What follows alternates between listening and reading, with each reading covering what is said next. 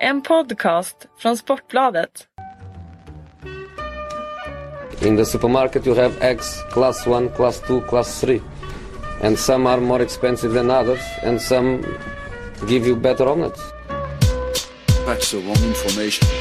Wrong, wrong, wrong information. I didn't say that. That's the wrong information. Do you think I'm an idiot? Wrong, wrong, wrong information.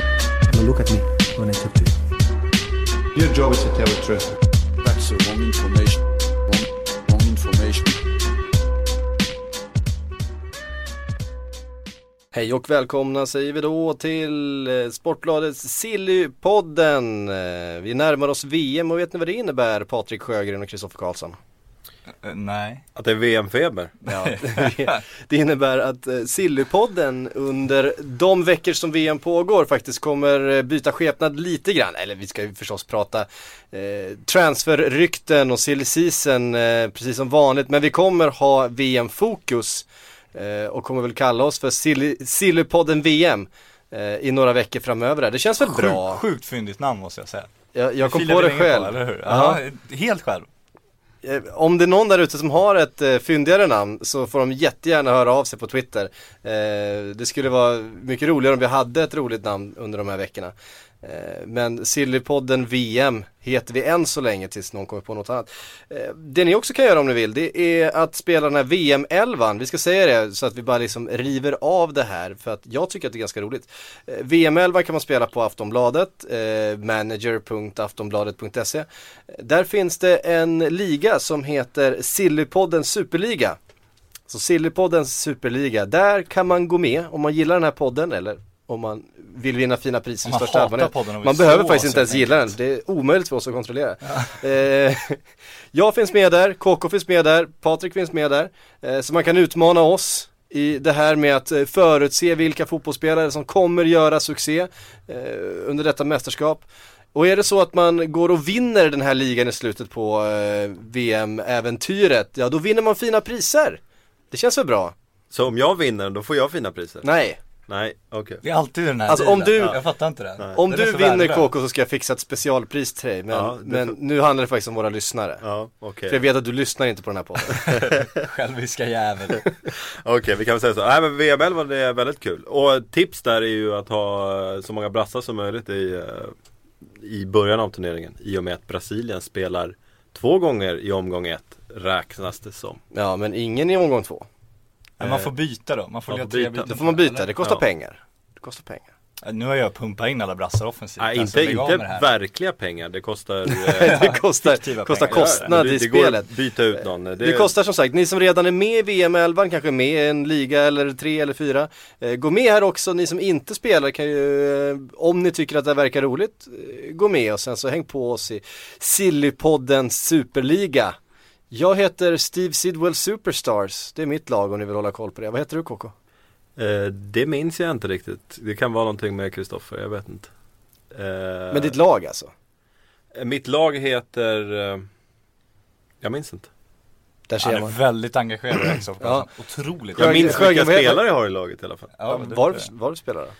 Eh, jag har bland, nej jag vill inte avslöja. Jag, kan, jag tänker inte avslöja mina dark horses men jag har ju namn som eh, en Mesut Özil till exempel. Oj, som, oj, oj, som- vilket spännande tips. Ja, nej men han gör ju mål från Spännande, mittfältet. spännande talang, det kan Ja, säkert bli någonting där är För som sagt, man ska ha poängspelare i VM-11. Mes- Mesut Özil gör mål.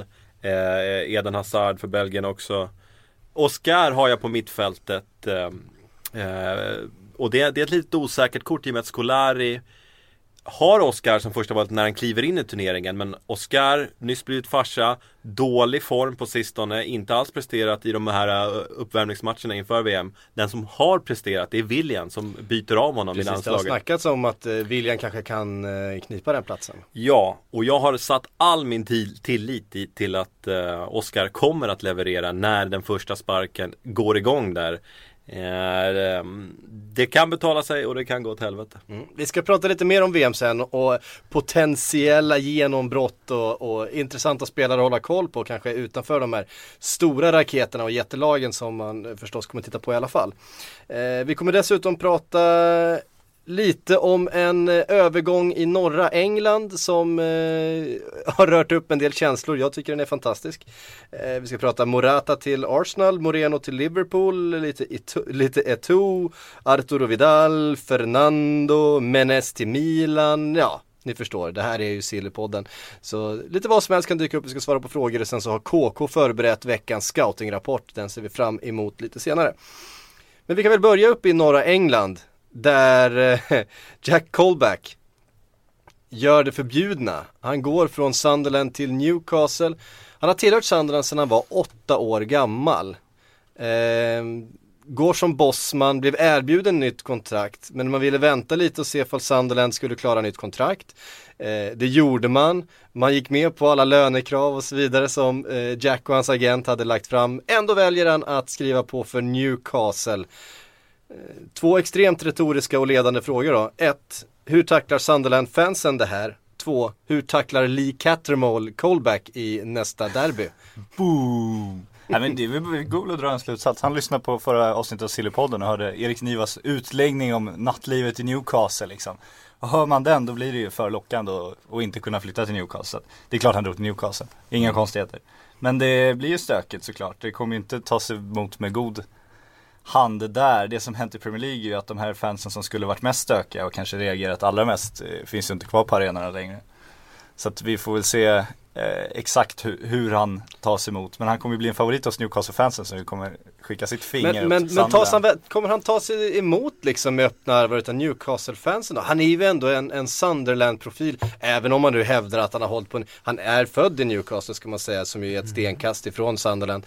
Ehm, nej men han har tillhört Sunderland sedan han var åtta år gammal, det är som Jamie Carragher eh, föddes i en Everton eh, familj och höll på Everton när han var grabb men han har spelat i Liverpool sedan han var 8-9 år gammal och då förstås eh, blivit Liverpool eh, Ja och skulle han gå tillbaka till. Everton, det är inte så att de skulle bara, vad fan vi vill inte ha honom för några år sedan liksom. Det är klart, alltså får du en bra spelare, det vet man ju, minnet är ju ruskigt kort Ja men nu pratar jag om fansen. Ja, hos fotbollsfans. Minnet är ju ruskigt kort. Alltså kommer han in och presterar i Newcastle så är jag övertygad att de inte kommer ha några som helst problem med att acceptera honom i laget. Nej, jag har svårt att se hur man som Newcastle-supporter inte njuter åt att Sunderland har blivit brända eh, till den grad som de har blivit här. För det är otroligt bittert i Sunderland-lägret. Mm. Och det är en flytt som kommer förfölja honom. För vi kan väl anta att Colback kommer att spendera många säsonger eh, i Newcastle. Någonting som kommer svida och eh, förfölja honom väldigt länge. Men Han är inte så gammal va? Vad är han? 20, Exakt. 23, 24 någonting? där någonstans. Och det, det kommer förfölja honom. Men samtidigt så kan jag inte klandra honom. Han hå- håller på Newcastle och får chansen att flytta till Newcastle. Sen, kanske det inte är klart han säger det nu. Det hade han inte sagt för ett halvår sedan. Ja men den flytten, den flytten gör man inte om man inte håller på Newcastle. Speciellt i och med att Sunderland gått med på hans lönekrav han haft under förhandlingarna. Han fick chansen att byta till Newcastle. Jag tror på honom när han säger att han håller på Newcastle. Eh, med bakgrund av att han är född i Newcastle. Så jag, jag, eh, jag kan inte klandra honom allt för mycket. Jag tror att det eh, genom alla år så tror jag det är sju spelare eller något sånt där som har tillhört båda klubbarna eh, vid något eh, tillfälle av sin karriär. Så att det är ju verkligen inte vanligt. Och det var nog, eh, väl, det var ganska många år sedan dessutom. Och framförallt som någon gjorde ett byte rakt av från den ena klubben till den andra. Det är eh, ett, en, av de, en av de värre klubb, eh, klubbbytena man kan göra i den europeiska fotbollen, får man ändå säga. Eller tar jag i när jag säger så kanske? Nej, den är med där uppe. Den är med där uppe. Sen... Eh, Det är därför man blir, det, det här är ju inte en, det här är inte en transfer som skickar några direkta svallvågor eh, över, över fotbolls-Europa. Jag menar Jack Colback är väl en, en ganska begränsad fotbollsspelare. Alltså jag tycker han är underskattad. Jag tror att han kan skörda ganska stora framgångar med, med Newcastle. De kommande åren. Får han spela överhuvudtaget nästa säsong? Han är ju inte fransman, hur ska det där gå? Han kan ju inte kommunicera. Jag tror att han kommer spela en ganska stor roll redan första säsongen och eh, de kommande åren så kommer han vara eh, en viktig spelare för Newcastle. En ny Shola Amiobi. Ska vi, ska vi, släppa, ska vi släppa honom där? Ja, Nu, nu har alla som, alla som sitter och väntar att vi ska prata Liverpool och, och, och Milan och Barcelona här sitter och undrar vad fasen det är vi håller på med och ägnar hela första tio minuterna åt att prata Jack Colback. Men, men det, man gillar sånt här. Jag gillar det i alla fall. Ja men det var ju kul bestämmer. att Sunderland gick ut och liksom protesterade på sin hemsida och verkligen hängde ut honom fullständigt. Det kan man ju diskutera Det är om ju det är så roligt. jävla Jo, man kan ju diskutera hur schysst han är som lämnar Sunderland på det sättet men, men det är också fruktansvärt omoget och lite direkt farligt gjort av Sunderland att hänga ut honom. Alltså de sätter ju honom liksom i en hotfull situation på det här sättet. Och det är ju jävligt lågt gjort. Och det vet man ju att Sunderland supportrar eh, de bråkar ju inte bara med andra supportrar, de bråkar även med hästar. Ja, exakt. Och tar man sig an en då, häst, då kan jag man menar, hets, hetsar man den typen utav, den typen utav galenskap då, eh, då ska, det ska man vara försiktig med. Bildgooglar ni som inte förstår och så funderar ni på vad den gubben ville ha ut av det slaget. Fundera på det. Men vänta nu, det var Newcastle-supporter som, som slog Ah, hästen. Var det Var det Ja, för Fan, du Ja, ser. fy fan, du ser. Jag kan mina hästar vet du. Då är Colback trygg, trygga händer nu. Ja. härligt. Eh, vi rör oss från eh, Jack Colback eh, till eh, huvudstaden i England, nämligen London och eh, Arsenal som ju har jagat Morata, Alvaro Morata från Real Madrid rätt länge nu. Det pratades redan förra sommaren om den här transfern, pratades om den i vintras och nu pratas det igen. De verkar aldrig riktigt komma till skott även om nu Real har deklarerat att Morata kommer lämna under sommaren men man får konkurrens från Wolfsburg och, och Juventus bland annat. Eh, vad tror ni, blir det någon Morata till Arsenal den här sommaren? Jag, eh, jag läser det som Marca skriver idag med Ancelotti-citaten om att de vill eh, de vill sälja honom men de vill ha den här återköpsklausulen. Eh, och det är ett jätteskönt sätt för dem att försäkra sig att de om Morata verkligen är en fantastisk fotbollsspelare och han blommar ut fullständigt i Arsenal så kan de få tillbaka honom billigt. Eller om det blir Juventus eller Wolfsburg eller var han än hamnar. Eh, en jättefin klausul att, att ha. Barcelona använder den mycket. Men när jag, om jag känner min Arsene Wenger rätt. Det är en man som gillar att göra bra affärer. Att köpa en spelare med en återköpsklausul är inte bra affärer. Det vet Arsene Wenger om. Det är väl heller ingenting som en klubb av Arsenals storlek ska behöva förhålla sig till. Det, det är sånt menar- som Bayer Leverkusen kan göra till exempel eh, när de handlar av Real Madrid. Men då tänker man på klubbar som, som Everton, alltså klubbar som, som är med där uppe som, som är i behovet av kvalitet men som kanske inte har råd att, att, att betala de här största transfersummorna som då är beroende av lån och, och den här typen av klausuler. Det känns ju inte som någonting Arsenal ska syssla med. En återköpsklausul är, det kan Arsenal bara förlora på. Antingen så, så floppar han och eh, Arsenal sitter på en spelare som lyfter lön eller så gör han succé och så köps han tillbaka efter en säsong till Real Madrid. Ja, Arsenal kommer inte skriva en återköpsklausul. Det känns ju fullständigt osannolikt. Så om de ska få in den, då får de nog vända sig till Italien där även nog en klubb som Juventus kan gå med på diverse märkliga affärsuppgörelser. Där äger man ju Halv- halva- halva spelare. har Ja, återköpsklausul Agenter kan skriva in vad som helst. Och det är Resten ett äger Torino. Exakt. Ja, men så de skulle nog på något sätt kunna sno ihop någon, någon affär där på det sättet. Så vet jag inte om Morata, alltså det han visat i Real gör ju inte att man tänker att han kommer gå in och lyfta ett Arsenal eller gå in och lyfta ett Juventus. Han känns ju som en kille som kanske ska gå till ett typ Leverkusen eller ett Wolfsburg eller en mindre spansk klubb och, och försöka liksom få, veta att han får 90 minuter varje vecka och, och lyfta sig på det sättet. Jag tror inte han ska försöka slå sig in i en annan storklubb nu när han har, har misslyckats i Real Madrid får man ändå säga. Han har ju fått en jättechans. Han är en av bara två anfallare. Och han har ju ett bra målsnitt visar många. Men om man då kollar vilka mål han gör så är det ju han som kommer in och gör 3-0 och 4-0 och 5-0 och de målen. Och de är ju inte så svåra att göra. Så att om man inte lyckats där med den chansen han fått i Real så känns det ju dumt av honom att och ta samma slags chans i ett Arsenal där han hade varit tvåa också. Eller ett Juventus där han förmodligen också hade varit tvåa. Så att, eller trea till och med. Så det är nog bättre för honom att gå till mindre klubb. Och jag tror också han kommer hamna i någon, någon inte fullt så stor klubb. Ja, jag, Wolfs, utsluter, Wolfsburg har det ju pratats om. jag utesluter absolut inte Wolfsburg. Jag utesluter inte att han gör succé i ett Wolfsburg och återkommer nästa år.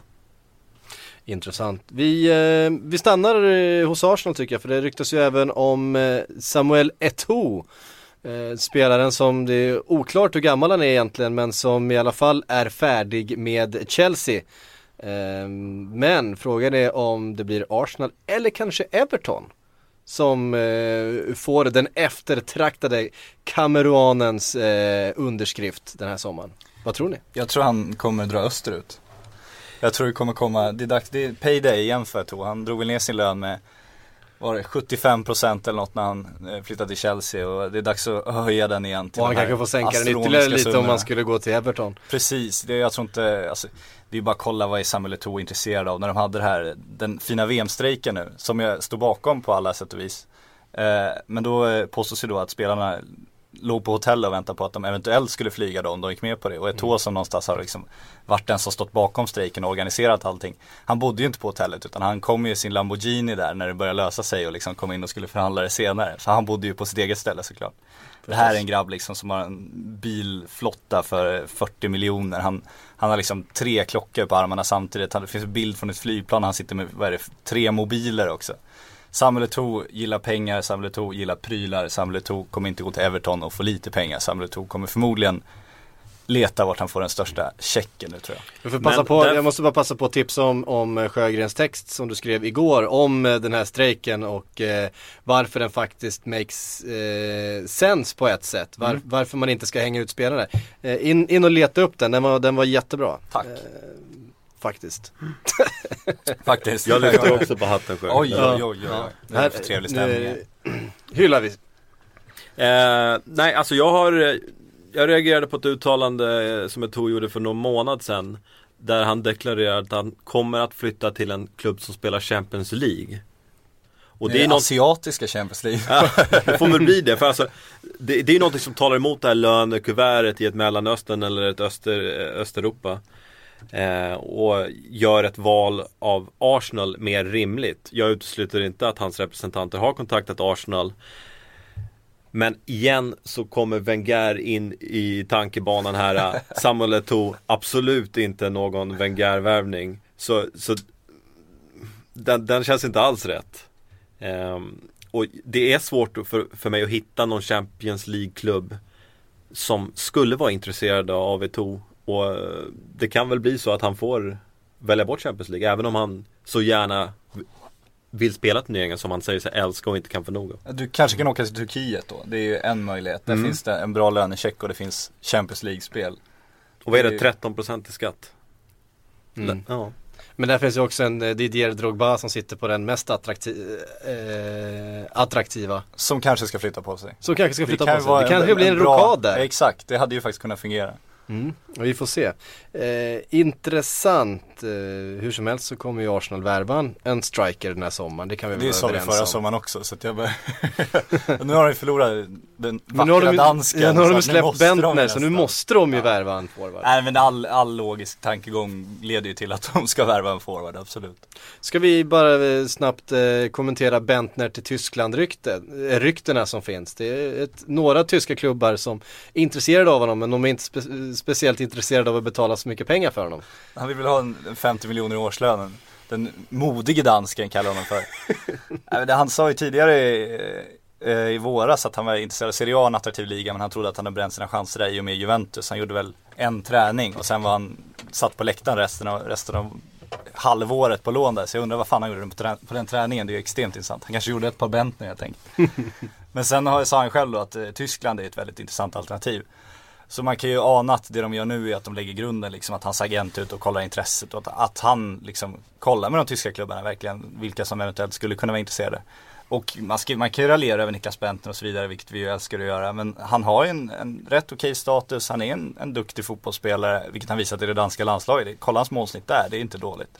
Så att det, det är Och klart- levererade ju faktiskt eh, en del de få chanserna han fick i Arsenal den senaste Han hade säsongen. väl ett av de bästa målsnitten i Premier League den här säsongen, bara en sån sak. Sen lirade han väl kanske två minuter och gjorde ett mål. Så att, Och man ska inte underskatta hans förmåga att döda tid vid hörnflaggan heller. exakt, och hans förmåga att bjuda på det oväntade. Och gjorde det ganska okej i ett Sunderland när han var där som hade det tufft rent allmänt. Ja, men Så det, finns en, det finns en fotbollsspelare där inne någonstans. Absolut, och det är den som ska bli så fruktansvärt spännande att se i höst. Om han, om han nu väljer rätt lag.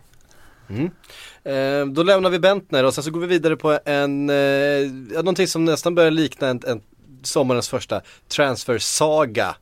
Eh, den, en sån här som bara eh, går hit och går dit och upp och ner eh, och man vet inte alls vart eh, någonting är på väg. Och det, då pratar jag om eh, Moreno, vänsterbacken som Liverpool har jagat nu eh, i några veckor.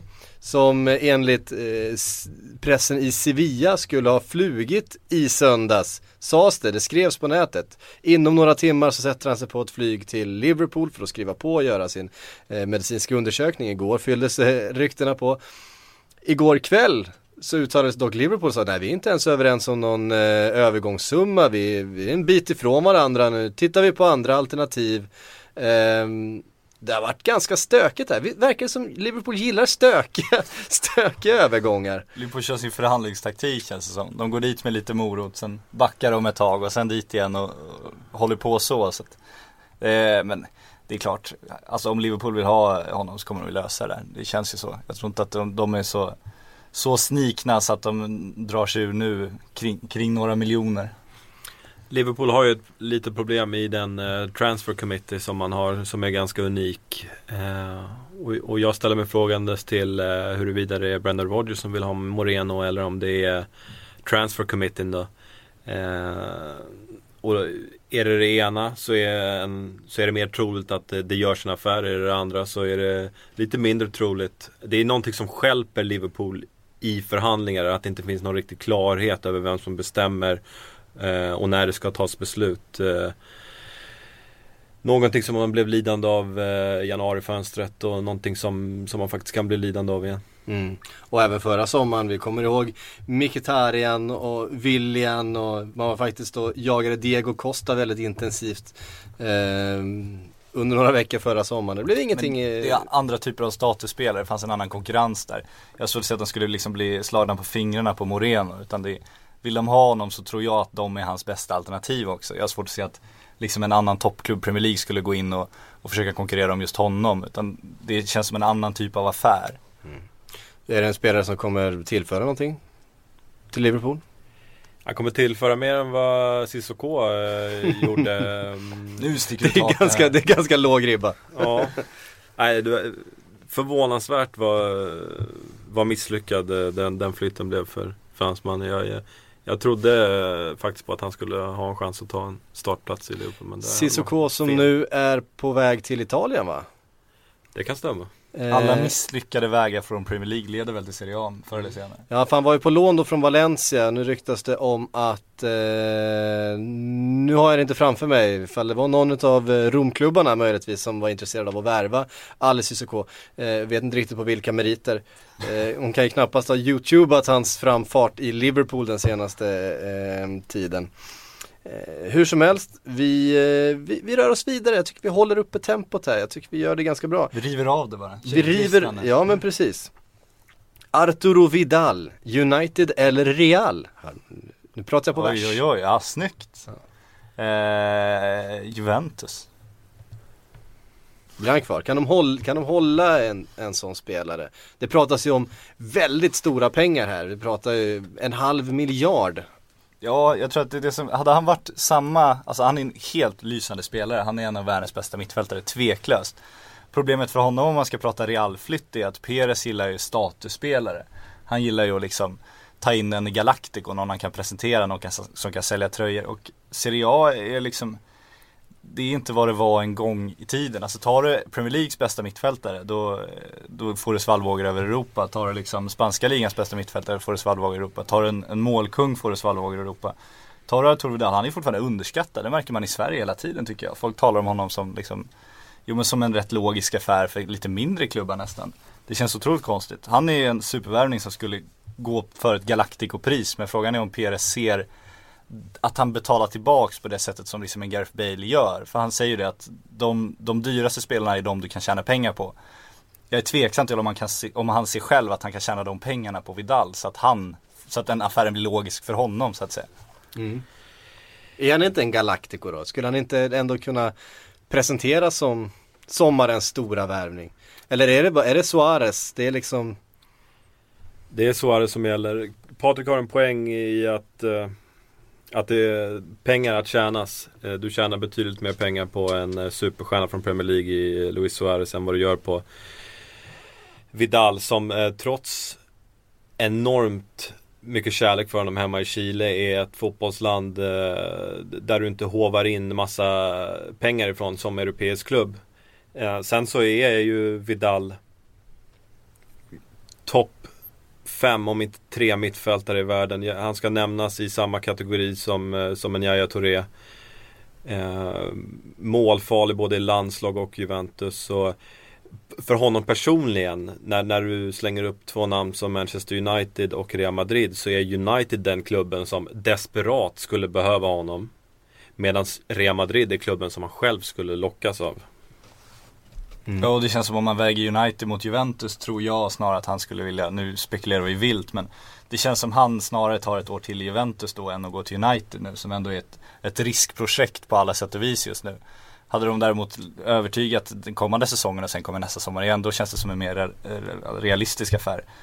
Nu förlängde han ju nyss med Juventus, vi vet ju inte vad som står i det kontraktet som vanligt. Det kan ju finnas någon klausul där som gör att det här kanske blir, finns en logisk utgång ändå men men om de inte har en klausul där så kommer han ju, då kostar han ju ungefär lika, inte riktigt lika mycket som en Luis Suarez men han är ju svindyr liksom. Juventus vet vad han är värd. Det det har pratats om är då 50 miljoner pund ungefär från eh, Manchester United. Det är väl det, det mest, eh, den kon mest konkreta siffran som har presenterats. Eh, det pratades om ungefär, ungefär 10 miljoner pund mindre som Real var intresserad av att bet- betala för honom. Men det känns nog som mindre än vad Juventus vill, vill ha tillbaks. En halv miljard tror jag att Juventus, där någonstans tror jag att det skulle kunna landa. Om de skulle sälja honom. Beroende på vad som står i kontraktet. Samt, samtidigt kollar du på uh, mittfältsvärvningarna från förra sommaren som Real Madrid gjorde i Isco och Ieramendi som inte varit några braksuccéer. Ieramendi har direkt varit en flopp och kan ju lämna Real redan efter en säsong nu. Och det spenderades ju pengar på dem också. Ieramendi kostade 250 miljoner eh, om jag inte minns helt fel. Och eh, Köper du en Vidal så, så riskerar du inte att han floppar och säljs efter en säsong om vi säger så. Nej. Um, om vi tittar lite då på, på Real Madrid, man säger, de, de ska alltid köpa minst en Galactico. Nu vann man Champions League här, eh, vilket ju tar lite av den pressen ifrån dem. Ehm, Dessutom så, så var ju förra sommarens Galactico Gareth Bale i allra högsta grad inblandad i det här, eh, den här Champions League-segern. Eh, men vad tror ni, kommer man, eh, kommer man se till att det blir en Galactico? Vem blir det i sådana fall även den här sommaren? Är det Luis, Luis Suarez? Och, och kan man lösa det? Men Liverpool var, var hårda förra sommaren i, i sina förhandlingar och, och släppte inte honom då. En Galactico i sommar till Real Madrid. Jag är inte så säker på det. Jag... Eh, I anfallstrion Benzema, eh, Bale och Ronaldo. Så bra som de har varit under andra halvan av säsongen tillsammans. Så den enda spelare du kan köpa dit till är en spelare i just Moratas klass, kanske lite bättre, ett- fjärde namn där. Annars så, så, så i anfallet så så ser jag inte att de skulle värva Luis Suarez. Jag tror de är jättenöjda med att ha Benzema en säsong till. Ja, och Ancelotti har dessutom sagt att, att eh, han vill inte värva någon på bekostnad av Benzema utan han vill satsa på honom. Samtidigt så har han sagt att han är, tycker att Suarez är fantastisk, så det är som de gör. Eh, hyllar spelare som de, som de sneglar på. Ja, men kan Ancelotti få Suarez? Kommer Perez ner och säger vi kan få Suarez nu? Jag tror inte ens Perez frågar Ancelotti om de kan få Suarez i och för sig. Då, då löser de nog det tror jag också. Alltså, Real Madrid är ju en sån, det är ju mycket marknad. De är ju beredda att offra Benzema som är en helt lysande spelare om den marknadsmässiga effekten skulle bli så enorm som en värvning av Luis skulle vara liksom. Så jag tror inte att det stoppar om det rent sportsliga där. Men jag håller med, men de måste ju in en anfallare och jag håller med dig. Alltså rent sportsligt så, så är ju inte Luis Suarez den de behöver. Alltså han skulle ju absolut kunna göra laget bättre men då får de ett annat problem med att Benzema hamnar på bänken. Hur ska de lösa det? Han kommer inte vara en bänkspelare. Det de behöver rent sportsligt är ju en ny kille bakom Benzema, eller två till och med. Och kollar man hur de brukar resonera då så, så tror jag att de le- letar spanskt i första hand. Och sen är det svårt att se någonting där, då kan det bli någon, någon affär som liksom en möjlighet som dyker upp, en Mandzukic eller någon som liksom finns tillgänglig som ändå kan försvara som en stjärnvärvning. Eh, ja, vi får se hur det blir. Det vi kan vara säkra på är att Real kommer finnas med i diskussioner. I varenda, varenda, vi kommer nämna dem i varenda avsnitt av den här podden den här sommaren. Det kan vi vara säkra på. Um, En transfer som eh, väntas bli färdig inom bara ja, timmar eller dagar är ju Fernando till City eh, från eh, Porto. Eh, 172 miljoner kronor eh, läste jag i vår eh, kära blogg. Jag vet inte exakt vart den siffran kommer ifrån. Eh, den kom väl från eh, brittiska medier pratar vi om där. Mm. Flera tidningar skilda från varandra som uppgav ungefär samma summa. Så att den kan man nog nästan tro på i alla fall. Ja. Eh, är det spelaren som, som City behöver? Det känns som de behöver en eh, mittback också, men vad kan vi säga om Fernando, vad heter den efternamn? Jag kan inte- Reges. Eh, Reges, eller Reyes, eller, Reyes, ja det är G i alla fall. Så eller som, Y. som jag kan säga på min västerviks dia- dialekt, Weges. Weges, vi kör på Weges tycker jag. Nu fick KK någonting besynnerligt i blicken här. Jag börjar När prata lands, lands, landsortsmål. Han hör bara speedway-mullret där bak i huvudet, får lite huvudvärk. Ja, till att börja med så Mittback Nu är, nu är jag inte lika hård mot Demichelis eh, Eftersom han klippt sig. så, Nej, ja det också eh, Garcia då, vad, hur känner du inför Garcia? Javi Garcia? Ja. Ja herregud Honom ska vi inte starta med Eh, Kör nu, kör nu. Nej, Om ni som lyssnade på, på Premier League-podden i vintras kanske minns en, en episk rant från, eh, från Kristoffer Karlsson angående Javi Garcia. Ehm, jag, vill bara, jag vill bara känna hur, hur du känner inför den här, den här sommaren. Javi Garcia kan titta tillbaka på en så, säsong där han inte bidragit med Nu vill jag nästan säga ett dyft men det, det kan jag faktiskt inte säga. Han, han har inte bidragit med mycket till eh, Citys framgångar den här säsongen. Så är det. Demichelis däremot, trots att fått mycket skit, eh, har varit betydligt bättre under andra halvan av säsongen. Eh, nästintill lysande skulle jag säga. Sen är ju Lescott borta och en backup kanske till, eh, till Demichelis där. Jag är inte alls säker på att det kommer bli ett stornamn eh, som, som bara tar Demi- Demichelis plats eh, rakt av. En eh, Mangala på eh, tillväxt kanske. Mm. Men eh, tillbaka till Fernando då, för att han ska väl egentligen eh, ta den platsen som eh, Javi Garcia inte lyckades, eh, lyckades förvalta så vä- eh, värst bra förra säsongen. Är de det där kompletta laget nu? Det kändes ju som den, det enda lilla hålet som de, som de hade när de eh, for fram som värst här under vintern. Ja, Garcia mot Fernando är ett bra byte om det blir av.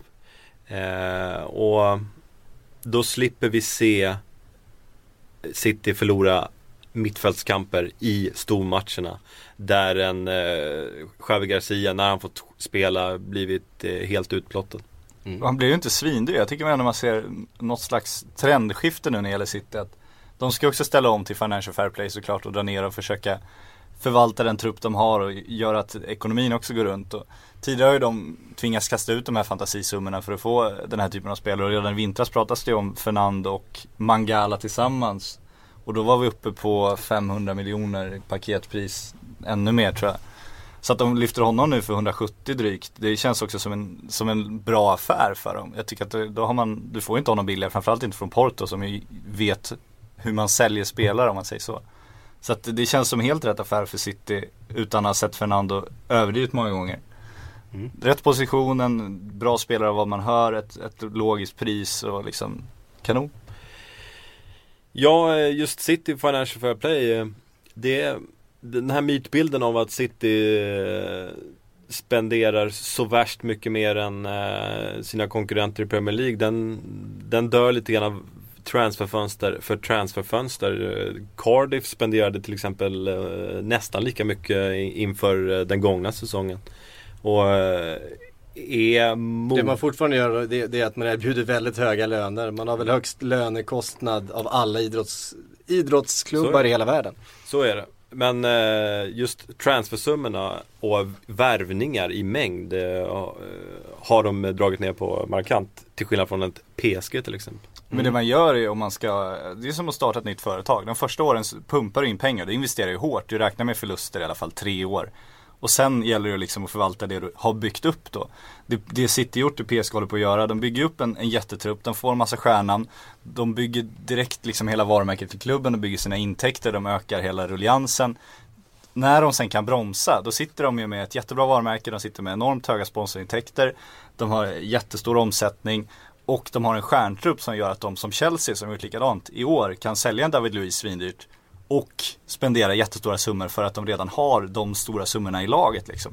Du kan få snurr på det då och då när du väl växlat om då ligger du på samma nivå som Manchester United och eh, Liverpool och Arsenal och alla gamla klubbar. Då behöver du liksom inte tokspendera igen utan då är du där uppe. Och därför kan vi diskutera om Financial Fair Play, alltså rättvisan där eftersom de slår ner nu helt plötsligt. För det gör ju att de här som hunnit de här jätteinvesteringarna, de är liksom förbi den fällan så att säga. Så om ett, ett Cardiff eller ett Newcastle eller ett Sunderland eller någon sån klubb skulle få en liknande ägare. Då har inte de chansen att göra samma resa om nu de skulle vilja det. Så där finns det en ganska orättvis aspekt. Skulle man, titta på, skulle man i så fall titta på längre tid tycker du, eh, Financial Fair Play, att man över fem år eh, kanske behöver ha ett, ett positivt bokslut eller eh, ett bokslut som ser ut på ett eh, önskvärt sätt i alla fall även om det inte är, är gröna siffror. Jag vet, jag vet inte om man kan göra annorlunda för att grejen är, de har ju kommit på det här för sent, så enkelt är det och nu får man ju slå ner helt plötsligt och det blir en, en orättvis fördelning och de har inte råd att slå ner mot, mot de stora klubbarna för mycket heller för att de är för värdefulla för Uefa och för Fifa också. Jag vet inte hur man ska lösa det men det blir ju en orättvis aspekt. Och sen finns det ju ytterligare en grej, det är ju det här att alla interna ligor, alltså eh, Frankrike till exempel, alltså de har inte de här Financial Fair Play-reglerna. Så då kan de, det är ett Monaco nu, om de skulle vilja fortsätta bara köra, då kan ju de avstå Champions League-spel två år till, pumpa in mer pengar, sen växla ner, ha liksom en ännu större uppbyggd trupp så att säga och då kunna ta sig in i Champions League och då ha fuskat sig dit ändå. Ska vi försöka reda ut det här? Eh, det har ju pratats en del om det straffet som, som PSG då fick efter att ha fällts då för brott mot Financial Fair Play. Ehm, och det pratades om att man bara skulle få värva en spelare den här säsongen, att man skulle få banta sin Champions League-trupp. Ehm, och, och sen en saftig böter på det då. Vad blev det egentligen? Eh, Patrik, du har ju skrivit lite om det här. Ja det blev ju, de fick ju banta sin Champions League-trupp. Det var 21 spelare de får istället för 25. Men då, Vilket är ungefär vad, vad, vad man normalt sett har i en Champions League-trupp. Exakt. Det är ju många som inte har fler än 21 det är ju vad du använder och får du kris på de 21 kan du alltid ta in egna produkter från ungdomslagen som inte räknas in i de, i de siffrorna. Så det är ett otroligt tandlöst. Det lilla problemet där är ju att du ska ha åtta stycken homegrown eller egna spelare i Champions League-truppen. Vilket blir tuffare att ha när du bara har en 21 man stor trupp. Det kan vara lite grann av en sten i skon för både City och PSG i det här fallet. Och PSG som då inte har så jättemycket homegrown spelare kvar. Men om du räknar på deras trupper idag tror jag de får in alla sina i en Champions League-trupp.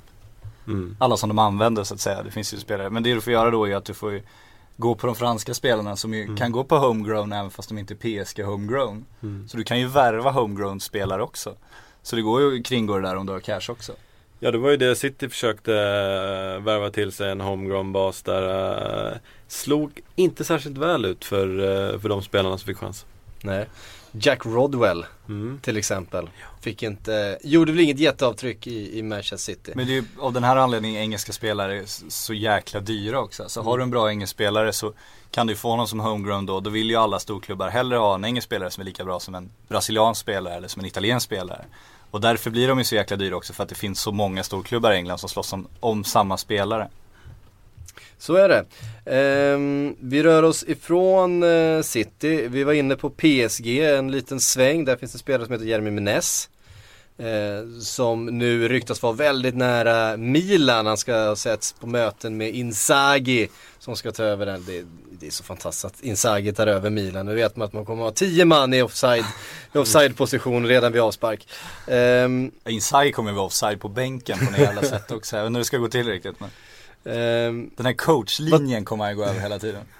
ja, den, den kommer han absolut Den inte respektera. Nej. Vad tror ni om den här eh, affären då? Är Menes det Milan behöver till att börja med? Det känns ganska tveksamt. Jag tror Milan är det Menes behöver i alla fall om man vänder det så. Han behöver ju en ny start. Han är ju stjärna i Serie A fortfarande efter sin tid i Roma där.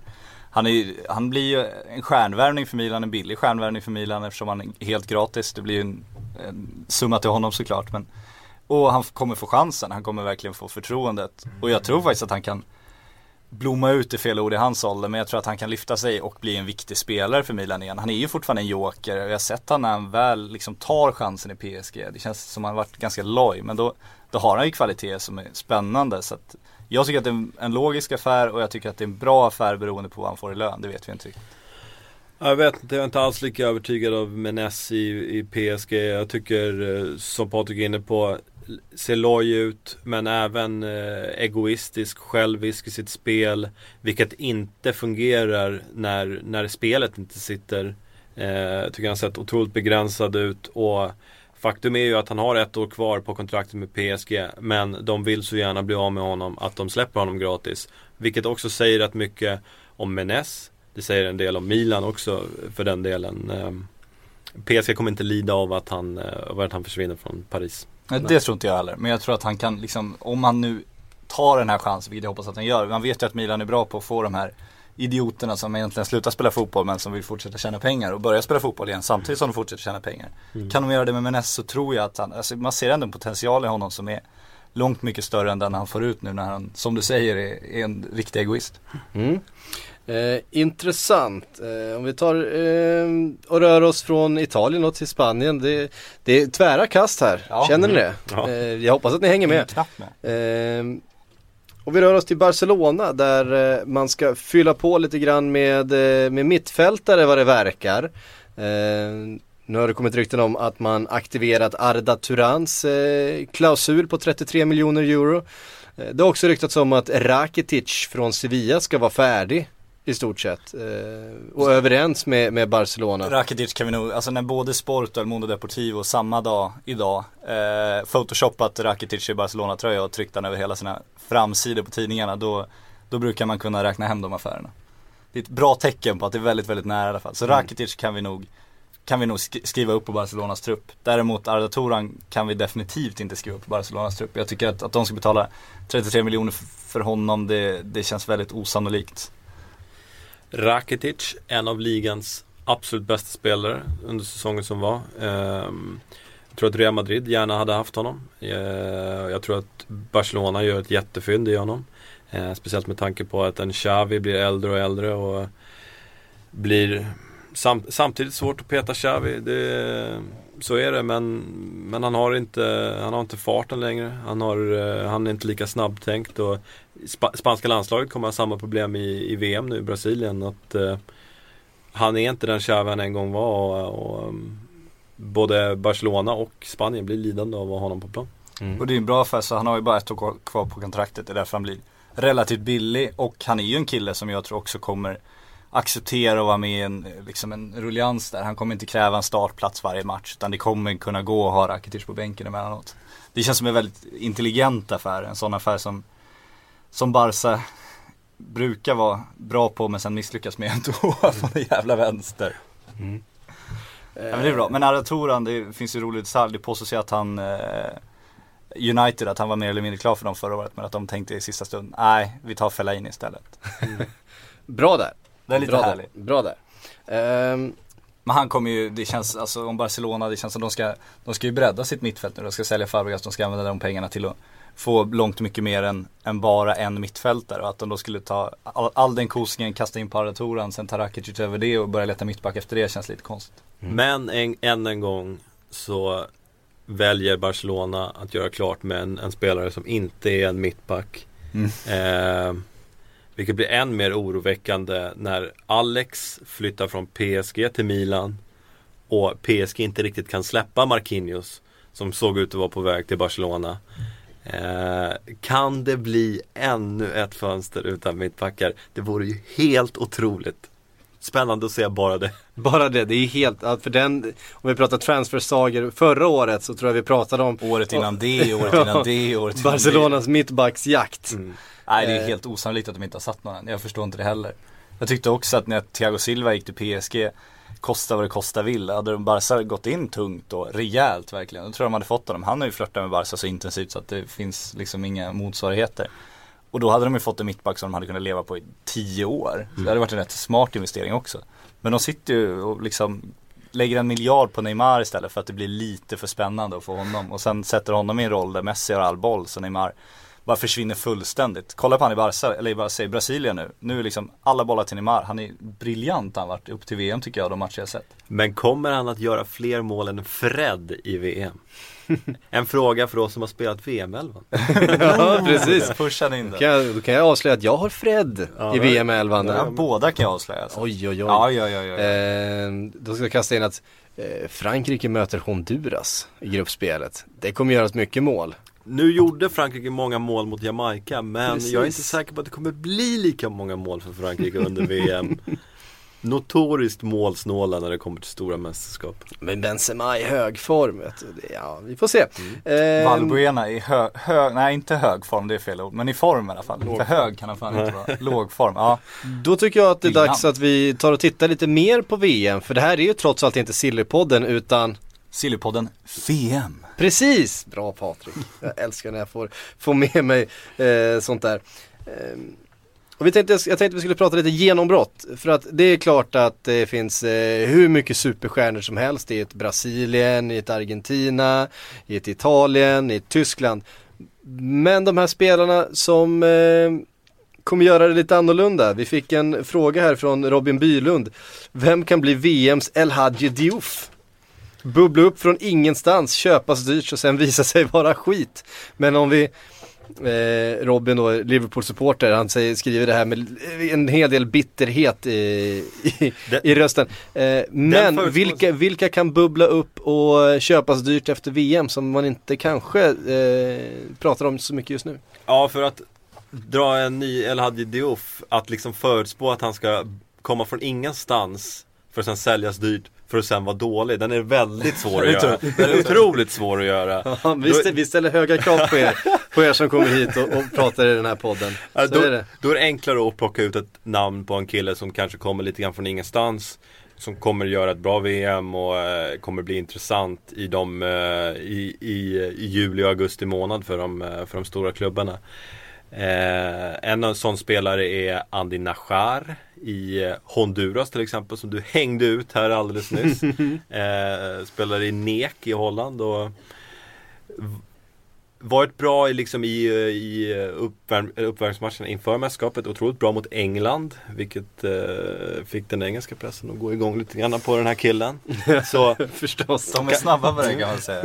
Vilka var han klar för helt plötsligt? de, de usual suspects. Londonklubbarna och gänget. Nej men eh, Gör han ett bra VM så kan han eh, definitivt bli ett namn. Och han gynnas ju lite grann av att han spelar i en enkel grupp också. Det kan bli lätt för honom att eh, verkligen hävda sig i, i, i den gruppen som är ju VMs sämsta. Eh, så Andy Najar är ett namn att hålla koll på. Mm. Jag tror på Klasi också, om vi pratar Holland. Vi nämnde honom redan i förra podden. Och han känns som en kille som Erik var inne på då, United skulle kunna vara sugna på. Och han kommer ju inte från ingenstans, han spelar, varit framträdande i holl, holländska ligan. Men det är få som har koll på den. Och gör han ett riktigt bra VM kommer förmodligen Fachal ta med sig honom. Det känns ju inte uteslutet. Och då blir han ju helt plötsligt en stjärnvärvning eftersom det är Manchester United som gör den. Jag kastar in Granit Xhaka, eh, schweizaren, eh, bara för att han har så skönt namn. Ja, Eh, Inte Jerry Bengtsson då? Jerry Bengtsson har så skönt namn. Eh, Granit Xhaka i ett Schweiz som säkert kommer överraska på rätt många. Ett eh, otroligt spännande lag har de fått ihop. Eh, någon mer från den truppen som ni Får man kasta in en ålderman också Ja, det är kanske? klart. Eller men Valbuena, jag älskar Valbuena. Jag tycker att det, han har ju sagt det återigen att han vill lämna franska ligan och ta chansen innan han, han slutar och spela i en annan liga. Han är väl 28 år, är fullständigt briljant. Han är lite kort i rocken men han får en sån, sån låg tyngdpunkt En så kallad tvärhand hög. Exakt, man får sån låg tyngdpunkt och så han är omöjlig att stoppa. Han har en makalös teknik och han har ju tagit en plats i Frankrikes startelva nu, vilket säger en hel del. Valbuena värd att bildgoogla. Abs- absolut, det finns en hel del roligt där. Men han kommer vara briljant i VM, övertygad om, om Frankrike går bra. Och då han vill lämna Marseille, måste nästan, de är skyldiga honom och ge honom den chansen. Så jag tror att han kan bli den här åldermannen som man, eh, som folk helt plötsligt liksom verkligen upptäcker hur bra han är och hamnar i en, i en större klubb. En, ett namn som du kanske gillar är ju Varis Majid. Eh, kommer spela en del för Ghana i VM och är, har eh, liksom spelat för sin framtid lite grann och har gått på lån till Valenciennes i Frankrike från Spartak Moskva. Gjort det Och- bra i Valenciennes. Mm. Och, eh, Åtta mål va på det här avslutande halvåret. han, han har imponerat enormt i, i, i franska ligan och det här är hans verkliga chans att antingen liksom spela sig in i värmen igen i Spartak Moskva eller att eh, Värmen i Spartak Moskva. det finns Lite motsägelsefullt. Nej men eh, eller eh, spela till sig intresse från betydligt större klubbar och Han kommer ju han kommer ju liksom inte från ingenstans med svenska ögon. Vi har ju koll på Majid i Sverige men, men för den internationella publiken så kan, så kan han eh, dra till sig många blick. Och där är ju Borges ett namn också, AIK. Borges Celso. Han eh, var ju lysande i, i eh, sista matchen inför VM, fick jättehöga hyllningar av The Guardian. Ja, den, den engelska pressen. Den ser engelska någon, pressen, ser en spelare Oj. göra en bra insats mot, en, mot brittisk motstånd. Exakt, nu är han klar för Arsenal och Liverpool och Manchester City. Nej men han, eh, han är ju för bra för Allsvenskan, det har jag sagt många gånger. Jag tycker inte han får ut sin fulla potential i AIK. Lyckas han i ett VM, han har en otroligt viktig roll i, Costa Rica. Han är deras liksom playmaker, deras, deras stjärna kan man ju säga på det sättet. Och eh, gör han det bra så känns det som, ja det är väl ryska klubbar som kommer rycka i allsvenska spelare som vanligt. Det är de som fortfarande har sina scouter här. Men eh, det kan absolut bli en, en övergång efter VM tror jag. Målvakt. Ja. Matthew Ryan, Australien. Kommer att få jobba. Kommer att få jobba stenhårt. Eh, och kommer därmed också få chansen att visa upp vilken utmärkt målvakt han är. Eh, och det är också en kille som spelar i Klubb Brygge. Eh, 20 år tror jag han är. Eller 21. Eh, ung är han i varje fall och spås en lysande framtid i Australien. Eh, och Klubb Brygge är en sån eh, klubb som är känslig för bud om han skulle göra ett stort VM. Vilket han har alla chanser att göra som sagt. Mm. Spännande. Vilka vinner Farligt VM namn då? i VM-11 dock eftersom det kommer bli, kommer få göra. Ja, du, du, Han kommer släppa in mål. Ja, det han kommer att säkra mål, det kommer han göra. Så ta- inte ut Matthew Ryan. Njut av att se honom jobba hårt. I gruppspelet och så. Ja, men, eh, men ta inte ut honom i VM. Om ni bara, men jag tvingar er att tippa nu då, vilka vinner VM? Argentina. Eh, jag, har, jag har tippat på två lag. Du har Två tippat? lag? Mm. Men det blir delad seger alltså? Nu, nu skrivs Nej, det men- fotbollshistoria här, Kristoffer Karlsson. Nej, men nu jag, jag, jäklar. alltså, jag har ju tippat pengar om vi ska, eh, om vi ska vara helt ärliga på två lag. Ja. Och då vore det väl dumt att, att säga någon, något annat. Även om det är två lite long shots. Jag har Colombia och jag har, och jag har Chile. Där jag, vinna VM. mm, där jag tror lite mer på Colombia. Kristoffer Karlsson mina Där, herrar. där jag tror lite mer på Colombia Du känner såhär, Falcao borta, nu jävlar, nu tar de guldet. Ja, det är Det är precis, precis, det är precis så han tänker. Alltså ett lag som drabbas av ett sånt bakslag kan antingen eh, falla ihop som ett korthus eller sluta samman och göra någonting alldeles speciellt. Och jag tror på det senare för Colombia. Det är ett mästerskap där sydamerikanska lagen kommer att gynnas. Falcao, visst borta, men det finns fullgoda ersättare i eh, Gutierrez och en eh, Jackson Martinez. Jag tror att Portugal, med Cuadrado också på mittfältet och Ospin, Ospina i målet. Portugal, jag gillar mina Portugal chanser. Eller Portugal, Colombia. Colombia, jag, jag gillar, eh, jag gillar oddset jag fick. Jag, jag, jag tror på Colombia. Ja okej, ja det... Men vill du ha ett mer realistiskt namn? Ja, Det där var mer... ett girigt tips bara, det där var bara för att du skulle få utdelning för dina pengar. Och ett mer realistiskt namn. Ska jag vara hur tråkig du vill. Jag säger Brasilien. Fantastiskt. Usch. Jag tror, på, jag tror som Patrik, jag tror Argentina har det. Är det inte upplagt för det? Alltså det är Nej. i Brasilien, Argentina är liksom värsta rivalen. Ronaldo har tagit över världsscenen. Messi har varit skadad under säsongen, har liksom fått vila och inte övertygat. Kliver in mycket, mycket fräschare än de andra stjärnorna. Kommer liksom bära sitt Argentina. Samma Brasilien kan jag säga det, samma sak med Neymar, jag tycker också. har dessutom spelat på att Messi ska vinna skytteligan. Argentina kommer inte att vinna VM. Förbundet är alldeles po- för politiskt styrt. Eh, Messi har för mycket att säga till om. Eh, spelare spelar för att de har bra kontakter in i förbundet. Att Willy Caballero inte är med i Argentinas VM-trupp är en skandal av den högre ordningen. Eh, Romero spelar knappt fotboll överhuvudtaget. Eh, har första handskarna. Eh, sen har de en eh, lokal petar målvakt från de Boca petar Juniors också. De petar ju ändå Ever Banego, det blev ju svallvågor i Argentina för att folk bara Va? Petar de Messis bästa kompis? Hur fan vågar de? Ja, men det är på Så den de har ju ändå gått ifrån det politiska Ah, lite. alltså att Willy Caballero inte är med. Alltså jag gillar Vi- Willy Caballero. Ja, det kan vara om du gillar med. Caballero. Men ta en titt på den målvaktsbesättningen de har och konstatera att Willy Caballero i två eller tre klasser bättre än samtliga. Jag säger som eh, 94 krön- nej 98 krönikan är det. ett något offensivt lag kanske. Men å andra sidan kommer de inte låna ut bollen. Behöver ingen målvakt. Det är lugnt. Precis. Det är lugnt. Eh, fantastiskt. Nu har vi kommit fram till den eh, tiden i podden då vi ska få en scouting-rapport. Oj, oj, oj, oj. Vet du vad, vi, vi rullar vignetten så tar vi och lyssnar på vad KK har att erbjuda.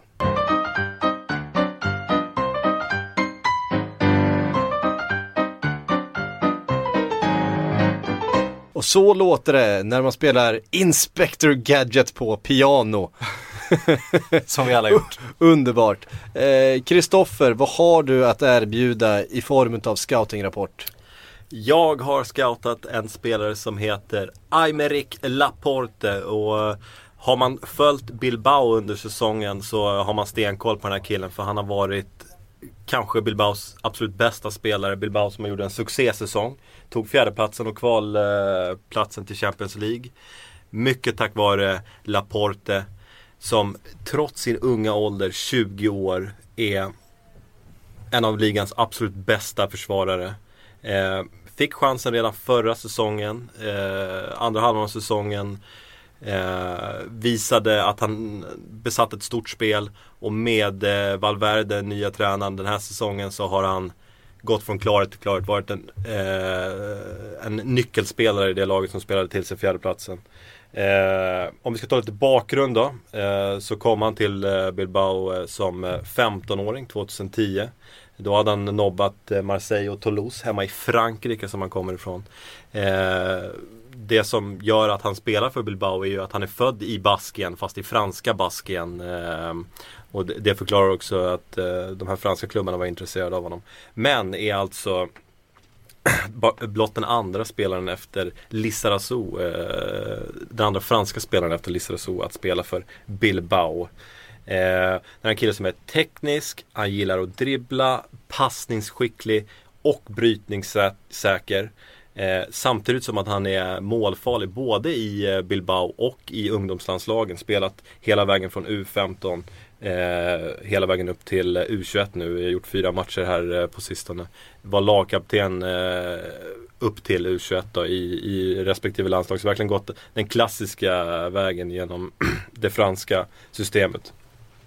Ska vi kolla på svagheter på den här spelaren så saknar han viss styrka i dueller med, med stora kraftiga forwards. Och där visar han också på att han kan bli lite hetlevrad. Dragit på sig eh, ett antal gula kort, eh, även ett par röda. Ehm, och just det här med stora anfallare när han möter Diego Costa så, så fick han se sig själv utvisad efter att ha tappat eh, temperamentet när eh, Costa är framme och rycker och eh, armbågar. Gör vad Costa gör. Exakt. Tidigare också haft lite problem i, i höjddueller men det är någonting som han har slipat på eh, den här säsongen. Och, eh, vinner fler nickdueller nu för tiden. Eh, kan även spela vänsterback vilket gör, eh, gjorde honom till ett outsidernamn till den franska VM-truppen faktiskt. Eh, nu kom han inte med eh, men han var med i diskussionerna. Eh, och där finns en eh, rolig parallell till eh, förbundskapten Didier Deschamps. För eh, Laportes moderklubb är Aviron Bayonnais. Samma som Didier Deschamps. Eh, har alltså spelat på hemmaarenan som heter Stad Didier Deschamps. Och rymmer 3500 åskådare. Så där har han ju lite grann, han har ju lite goda Han har, han har lite känningar. arge, argentinsk ingång i landslaget då. Ungefär som eh, Willy Caballero uppenbarligen inte har. Ja, precis. Eh, så eh, den kopplingen är ganska rolig. Sen... Eh, Vad har du för värde på den här killen då? Finns det någonting eh, uppskattat? Vad, vad, han med nuvarande kontrakt? Alltså Bilbao vet ju att de sitter på en av eh, En kille som kan bli en av världens bästa mittbackar eh, inom de kommande åren. Eh, höjde honom, hans eh, ut, utköpsklausul så sent som i fredags från 36 miljoner euro till 42 miljoner euro. Eh, och det här är en kille som har ryktats till idel storklubbar. Bayern München, Barcelona, Manchester United, Arsenal.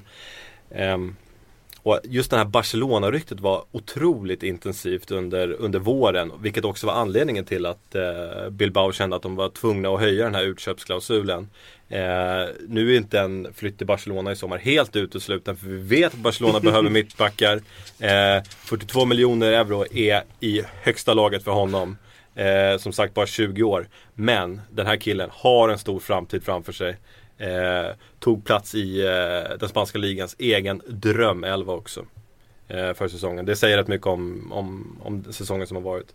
Har varit korsbandsskadad eh, direkt när han anlände till Bilbao som 15-åring. Så slet han av korsbandet, var borta 6 månader. Och det är ju en skada som kan avsluta en karriär på en fotbollsspelare i den åldern, känslig ålder och får den.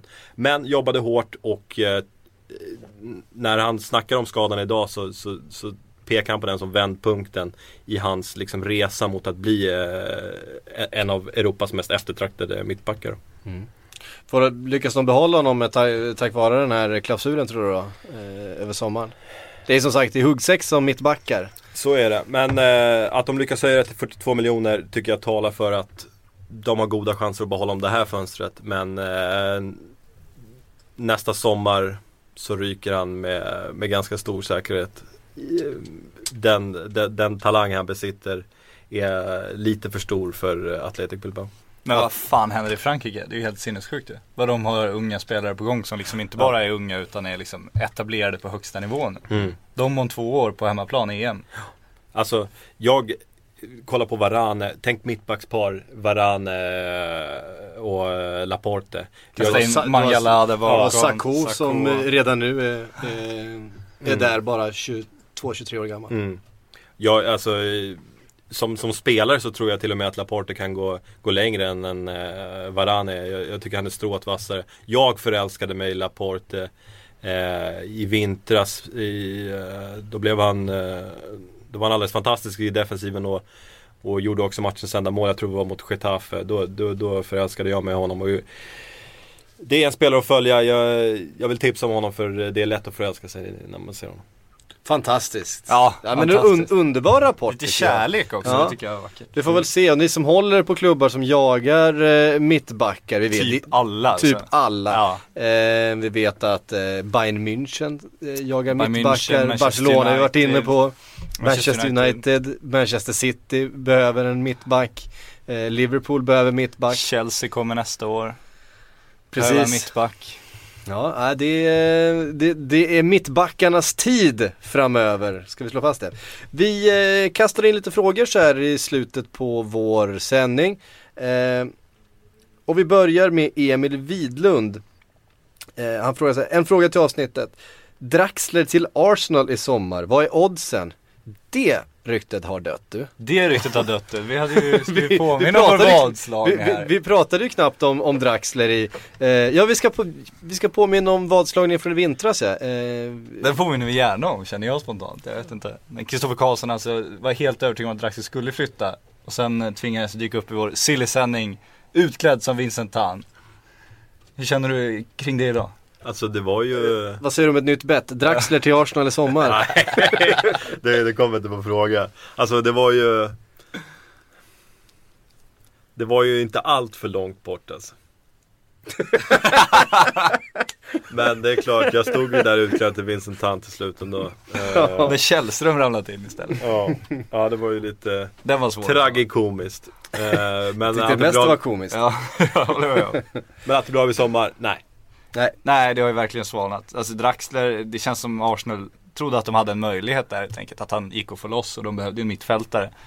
Uh, sen visade det sig att han, inte gick och få loss. Jag vet inte vad hans agent sa till Arsenal egentligen. Men det kan ju varit förhandlingstaktik också. Sånt ska man aldrig utesluta. Att agenter vill ha lite andra pengar från Schalke. Så kan det också vara. Men det var ju ganska tydligt då att han inte är till salu. Och det ser ju inte ut att ha förändrats direkt.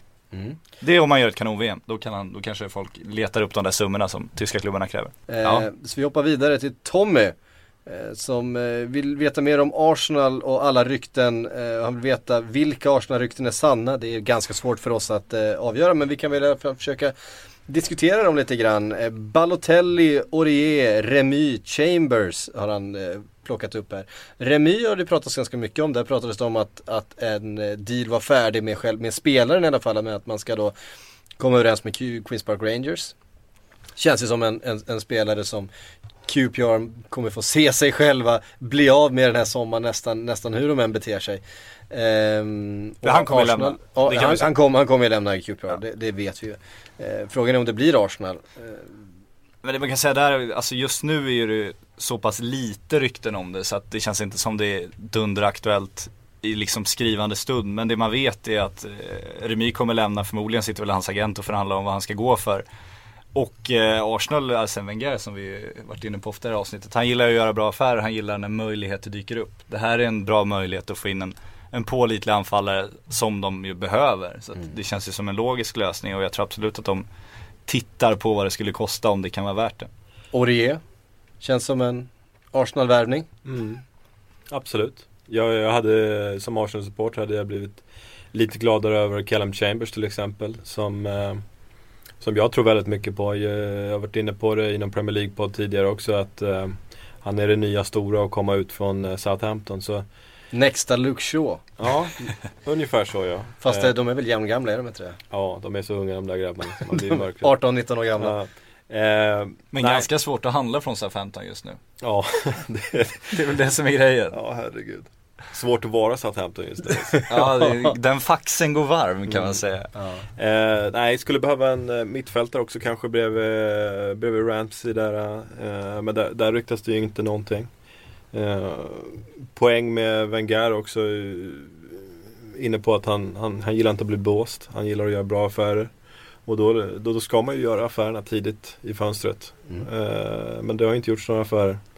Eh, så Frågan är om vi går mot en torr sommar eh, trots nyutlovad war chest för eh, Wenger. Men det känns ju som, jag tror han letar möjligheter och liksom, och många spelare vill ju det är ju en speciell sommar med VM för sitter du som spelare och vet att du kan komma loss och du är VM-uttagen eh, du, du är ju rätt sugen på att göra ett bra VM och på så sätt liksom förbättra dina chanser avsevärt. Det kan ju bli en enorm skillnad på om du är riktigt, riktigt lyckad i Brasilien så sitter du i en helt annan sits än du gjorde månader tidigare.